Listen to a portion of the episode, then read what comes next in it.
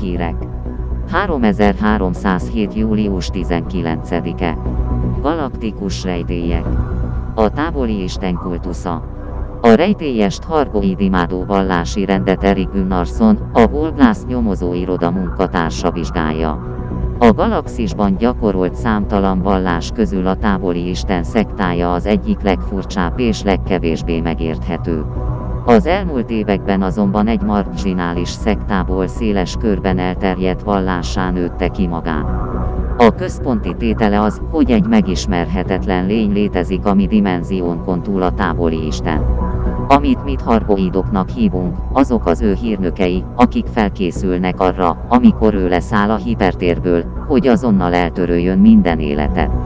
Ez az apokaliptikus hitvallás ezért vonzza azokat az embereket, akiknek nincs miért élniük, és akik célt találnak az Armageddon várásában. A szektának nincs hivatalos neve, vagy szóvivője, és követői szívesen helyettesítik nevüket olyan címekkel, mint a követő, tanítvány és tanú. Ez a dehumanizáló megközelítés magában foglalja, hogy tagjai egyszerű fekete köntöst viselnek, és a kaptárkápolnáikat ad hargoid biotechnológiára emlékeztető, ammóniagőzzel kiegészített kaptárkápolnává alakítják. Annak ellenére, hogy egy idegen fajhoz imádkoznak, ez nem az adhargoid ötödik oszlop, amitől sokan tartottak.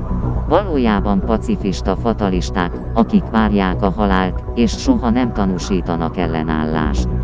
Emiatt már áldozatul estek más dumsai erszektáknak, szenó ellenes aktivistáknak, sőt még a szövetségi hírszerző ügynökségnek is mégis, a derős türelmük lehetővé tette számukra a túlélést.